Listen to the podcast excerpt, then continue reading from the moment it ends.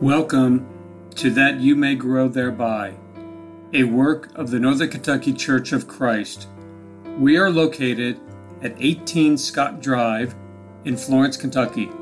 Our phone number is 859 371 2095.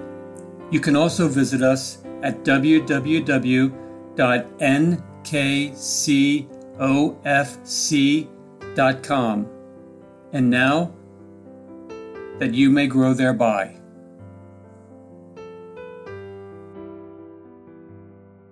Thank you for listening to That You May Grow Thereby. I am Greg Litmer, and I am one of the elders of the Northern Kentucky Church of Christ. And a while back, I was reading through the book of Philippians, and an interesting facet of that book struck me and got me to thinking. It is a book of tremendous joy, a book filled with rejoicing and gladness of heart. With my curiosity piqued, I began to examine additional books and passages of Scripture and found that in the New Testament the word joy is used approximately 60 times. The word rejoice is found somewhere in the neighborhood of 67 times, and glad or gladness in the sense of feeling that way is found 10 times. All of which goes to show that Christianity is meant to be a life of joy, a life of gladness and rejoicing. Now, obviously, that is not in the sense of running around giddy all the time and never having a serious moment, for there is truly nothing more serious than being a Christian. But it does mean always realizing that we are saved, children of God, and washed in the blood of the Lamb. It does mean knowing that the only one who can remove us from the love of Christ is ourselves. It does mean knowing that this world is not our home. We truly are just passing through and it does mean knowing that the worst anyone can do to us is to take our life. They cannot take our salvation. It does mean knowing that even though people often fall short of our expectations, as we do theirs, the Lord is always there and will never leave or forsake us. It does mean knowing that the circumstances must not dictate whether we are happy or not. For this reason, I want to focus in this lesson on joy found in the book of Philippians, a major theme of that wonderful letter of Paul's. Let's turn to Philippians chapter 1 and read verses 12 through 18. There Paul wrote these words But I would you should understand, brethren, that the things which happened unto me have fallen out rather unto the furtherance of the gospel, so that my bonds in Christ are manifest in all the palace and in all the other places and many of the brethren in the Lord, waxing confident by my bonds, are much more bold to speak the word without fear. Some indeed preach Christ even of envy and strife, and some also of good will. The one preach Christ of contention, not sincerely, supposing to add affliction to my bonds, but the other of love, knowing that I am set for the defense of the gospel. What then? Notwithstanding every way, whether in pretense or in truth, Christ is preached, and therein I do rejoice, yea, and will rejoice. Let's look closely at that passage. To be truthful, no one knows for certain what Paul was talking about when he referred to the things which happened unto me, or rather, my circumstances. But it is obvious that he was writing of recent events, including imprisonment, and how those events affected his work in the gospel. While we might naturally think that being in prison would greatly hinder his preaching, Paul was saying, No, the gospel has actually been promoted by my imprisonment. Instead of being viewed as a common criminal, those who held Paul came to understand that he was in prison for his work in the gospel, and that gave him the opportunity to teach those who might never have heard the truth otherwise. And that was not all. As a result of Paul's courage, his deep rooted convictions, and his endurance in openly preaching the gospel even in prison, the other brethren in Rome increased their evangelism and boldly proclaiming the gospel publicly. That shows us a lot about the power of example, doesn't it? It also appears that there were some who took the opportunity of Paul's imprisonment to preach the gospel out of envy and strife. There were some who did not like Paul. There were some who were jealous of Paul. And there were some who preached Christ out of jealous and selfish ambition, who wanted to hurt Paul by causing him distress in prison. Perhaps they were jealous of the position of leadership Paul had, I'm not sure. But they were preaching the truth only out of insincere motives. There are those who still do that. On the other hand, there are those, and this would have been the majority, who loved Paul and did everything possible to support and encourage him in his work. Their motive for teaching the word was of one of goodwill. But the point is whether they were attacking Paul or not, whether they were trying to hurt Paul and cause him distress or not, as long as the truth was being preached, he rejoiced. Instead of allowing their insincerity and their jealousy to cause him to become discouraged, he found grounds for rejoicing, not only then, but in the future as well. That is what truly being a Christian is about. What an incredible heart this man had. What nobleness of mind. He rose above all pettiness and all meanness, overlooked injury and insult, and rejoiced. I prayed that I would grow to that point of spiritual maturity.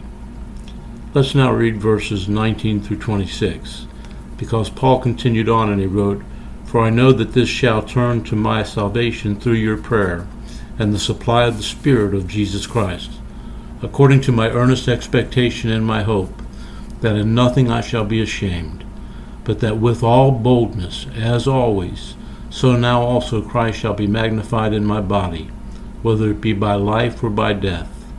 For to me to live is Christ, and to die is gain. But if I live in the flesh, this is the fruit of my labor. Yet what I shall choose I know not. For I am in a strait betwixt two, having a desire to depart and to be with Christ, which is far better. Nevertheless, to abide in the flesh is more needful for you. And having this confidence, I know that I shall abide and continue with you all for your furtherance and joy of faith, that your rejoicing may be more abundant in Jesus Christ for, by, for me by my coming to you again.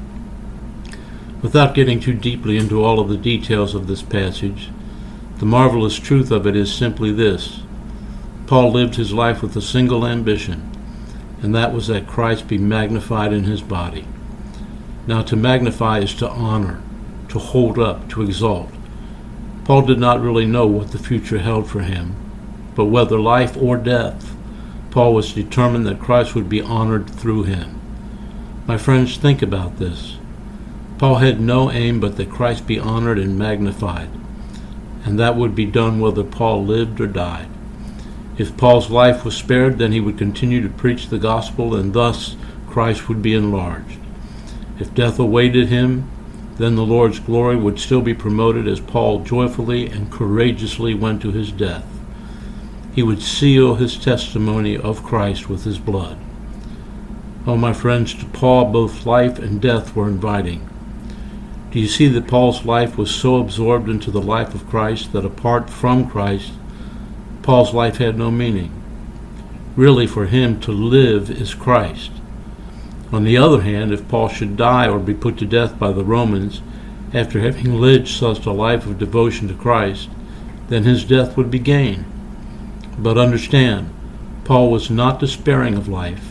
He was not desiring death to escape the pain, suffering, and hardship that his life for Christ brought. No, sir. He is just taken by the thought of how much better it would be to be with Christ. But the needs of others came first.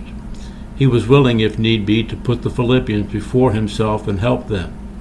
And should he return to them from his imprisonment, Paul would see the joy of the Philippians grow in the faith of what they believed, and together they would rejoice over their confidence in Paul in Christ Jesus.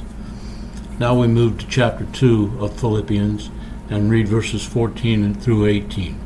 Look at what Paul wrote Do all things without murmurings and disputings, that ye may be blameless and harmless, the sons of God without rebuke, in the midst of a crooked and perverse nation, among whom ye shine as lights in the world, holding forth the word of life that I may rejoice in the day of Christ, that I have not run in vain, neither labored in vain. Yea, and if I be offered upon the sacrifice and service of your faith, I joy and rejoice with you all. For the same cause also do ye joy and rejoice with me. What a wonderful passage and message this is. Paul says that all things, and contextually, that would be all things pertaining to the working out of our salvation, are to be done without murmurings or disputings. Murmurings is an inclusive phrase. It refers to all murmurings and complaints, regardless of their cause or their object. They are to be avoided, whether against God, against something He had commanded, against our own particular circumstances, or against each other as Christians. Our obedience to Christ and our journey to heaven are to be rendered cheerfully, without complaints, and we are simply not to be in the habit of complaining and arguing with each other. Why? Because we have to stand out. We have to be pure, innocent, without fault. As a matter of fact, blameless can even be translated as harmless as doves. The meaning is that our lives must be free from blame and we must stand out as those against whom no charges can be brought by those outside of the body. We live in the midst of a crooked and perverse world, and our conduct had better be such that no one in the world can say, Look at those people. Look at how they treat each other, in a negative sense. We must be the lights in the midst of darkness. We are the luminaries of the world. Living the gospel as they should would enable Paul to rejoice in the day of judgment for he would know then that as far as the Philippian brethren were concerned, he had not labored in vain. As a matter of fact, if Paul's labor called for him to be offered as a drink offering, poured out in death as a sacrifice with the sacrifice of the faith of the Philippians, Paul would gladly give his life's blood for the Philippians if necessary, especially when he knows he has this joy with them. He could have joy with them even in death because of their own faithfulness. Together they could have joy in their work, even if it involved suffering, and they could find joy with Paul even as he rejoiced in the face of death. Do you see? Circumstances should not affect our joy as Christians. Let's go now to chapter 3 and read verses 1 through 3. Paul wrote, Finally, my brethren, rejoice in the Lord. To write the same things to you, to me indeed is not grievous, but for you it is safe. Beware of dogs, beware of evil workers, beware of the concision. For we are the circumcision, which worship God in the Spirit and rejoice in Christ Jesus, and have no confidence in the flesh. My friends, this is such a heartfelt exhortation. Rejoice in the Lord. That defines both the reason for the rejoicing and the sphere of the rejoicing. The joy that ought to characterize Christians is a true spiritual gladness that can be known only by those who are in the body of Christ. Look at Philippians chapter 4 verses 4 through 7, where Paul exhorted the saints to the same thing and expanded upon it. He wrote, "Rejoice in the Lord always." And again I say, rejoice. Let your moderation be known unto all men. The Lord is at hand. Be careful for nothing, but in everything by prayer and supplication with thanksgiving let your request be made known unto God. And the peace of God, which passes all understanding, shall keep your hearts and minds through Christ Jesus. Why can we have a peace that remains constant and sure, even as the storms of life batter us from time to time? Why is it so that we can endure things that would crush and destroy those in the world and just keep on going? I'll tell you why. It is because of Jesus. It is because this world is not our home. It is because we have confessed that we are strangers and pilgrims on this earth. It is because we know that even the church is made up of people, and people will let us down, but the Lord will never let us down. It is because we know that the Lord has said, I will never leave thee nor forsake thee. There's one more passage that I want to look at, and it's found in Philippians chapter 4, verses 10 through 13. Paul wrote these words But I rejoiced in the Lord greatly, that now at the last your care of me hath flourished again, wherein you were also careful, but ye lacked opportunity. Not that I speak in respect of want, for I have learned in whatsoever state I am, therewith to be content. I know how both to be abased, and I know how to abound. Everywhere and in all things I am instructed both to be full and to be hungry, both to abound and to suffer need. I can do all things through Christ which strengthens me. The Philippians had supported Paul materially in his work in the gospel. They had been fellow workers with him in that way. He writes here of additional support that they had sent him, but, and this is important, it is not the support itself that prompted Paul's rejoicing in the Lord. It was the concern that they had for him that was the occasion of his rejoicing. We can really say that the joy Paul felt went from the support to the love that prompted that support to the one who is behind all such love in the first place, the Lord. But, my friends, in this passage there is yet another reason why being a child of God is constant reason for rejoicing. Our joy does not depend on our circumstances. Admittedly, this is hard to truly put into practice, but what a glorious blessing it is if we can do it. To demonstrate that the cause of his rejoicing was not so much the support they sent, but the love that prompted it, Paul went on to explain that whatever his circumstances might be, he would be content.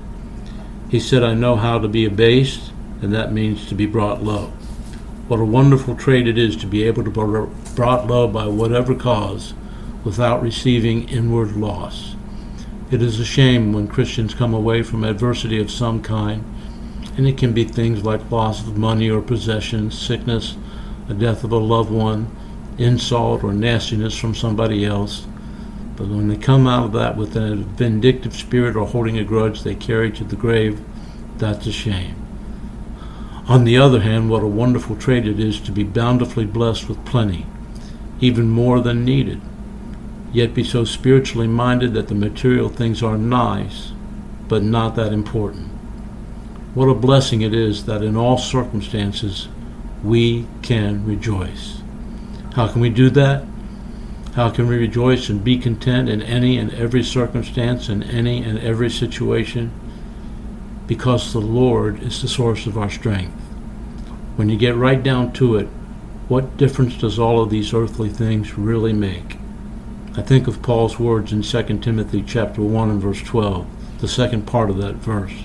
He said, For I know whom I have believed and am persuaded that he is able to keep that which I have committed unto him against that day. Rejoice in the Lord always. And again I say, rejoice. Thanks for listening.